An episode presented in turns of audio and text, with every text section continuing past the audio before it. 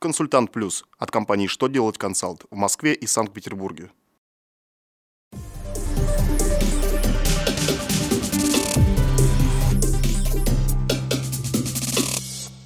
Добрый день! Для вас работает служба информации телеканала «Что делать ТВ» в студии Ольга Тихонова. В этом выпуске вы узнаете, как посредники должны отчитаться о перевыставленных счетах-фактурах, Какое наказание, по мнению судей, должно быть за недостоверные сведения, поданные в пенсионный фонд? Когда автомобилистам разрешать ездить без полиса ОСАГО?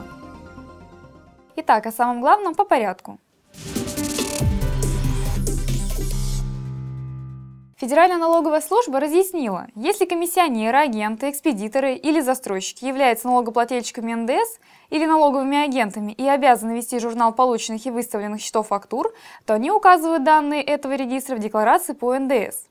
Если же такие посредники не должны представлять декларацию и уплачивать НДС, они представляют налоговую инспекцию журнал учета полученных и выставленных счетов фактур в электронном виде. Причем, в отличие от декларации по НДС, журнал необходимо представить в налоговые органы не позднее 20 апреля. Новый электронный формат журнала был утвержден приказом ФНС от 4 марта 2015 года. Компания была оштрафована за неверные сведения персучета. Арбитражный суд Московского округа решил, что в этом случае штраф определяется по сумме взносов, уплаченных лишь за тех работников, в отношении которых были допущены ошибки. Это же и подтвердили суды в трех инстанциях. Таким образом, были нейтрализованы разночтения, возникающие из-за пробелов в этой сфере законодательства. Напомним, в законе говорится, что за неверно поданные сведения персучета компаниям грозит штраф. А вот от какой именно суммы платежей рассчитывается этот штраф? От платежей в целом за всех работников компании или только за тех, по которым поданы недостоверные сведения, ничего не сказано. Инспекторы нередко насчитывают штрафы в большую сторону по всем застрахованным лицам, что является неправильным. В Госдуму внесен законопроект, который позволит автомобилистам безнаказанно ездить без полиса ОСАГО.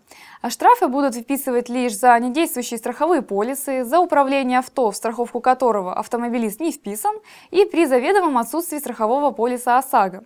Наказания за эти правонарушения будут ослаблены. По мнению законодателей, работники госавтоинспекции должны пользоваться электронной базой страхователей и там проверять наличие полиса. Ослабление ответственности вводится из-за сложности получить полис в связи с затягиванием процесса самими страховыми компаниями.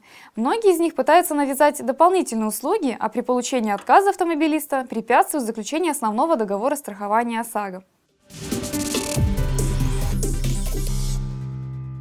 На этом у меня вся информация. Благодарю вас за внимание и до новых встреч!